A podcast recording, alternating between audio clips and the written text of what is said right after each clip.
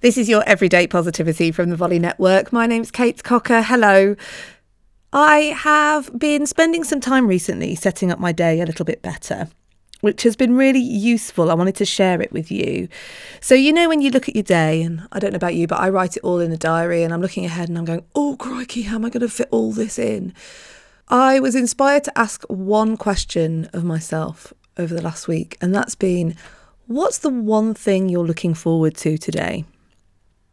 What it does is it challenges me to look at the day and go, right, I've got to get all this stuff done. I'm rushing through the day. But there are pockets of the day that I know I'm going to look forward to. It could be, I'm really looking forward to cooking tea tonight with the kids. Or it could be, I'm really looking forward to meeting with that person that I've not spoken to for a long time. Or it could simply be, I've got 10 minutes in the day there where I'm going to go and sit in the last remnants of sunshine that we're getting as the seasons are coming to a change.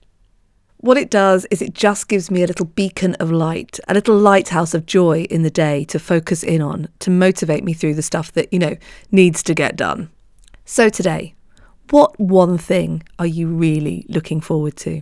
Make a note of it in your calendar, jot it at the top of your page, and use it to energize yourself through your day. I'll be back tomorrow with another episode of Everyday Positivity.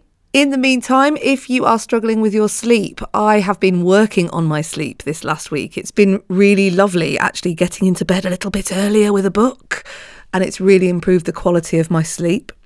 That and audio really helps with my sleep. So, if you're struggling with your sleep and you'd like some help, try out Guided Sleep, which is my Amazon Echo skill. To try it out, ask your Amazon Echo to open Guided Sleep. That's open Guided Sleep, and I'll see you there maybe the one thing you're looking forward to today is a night's sleep.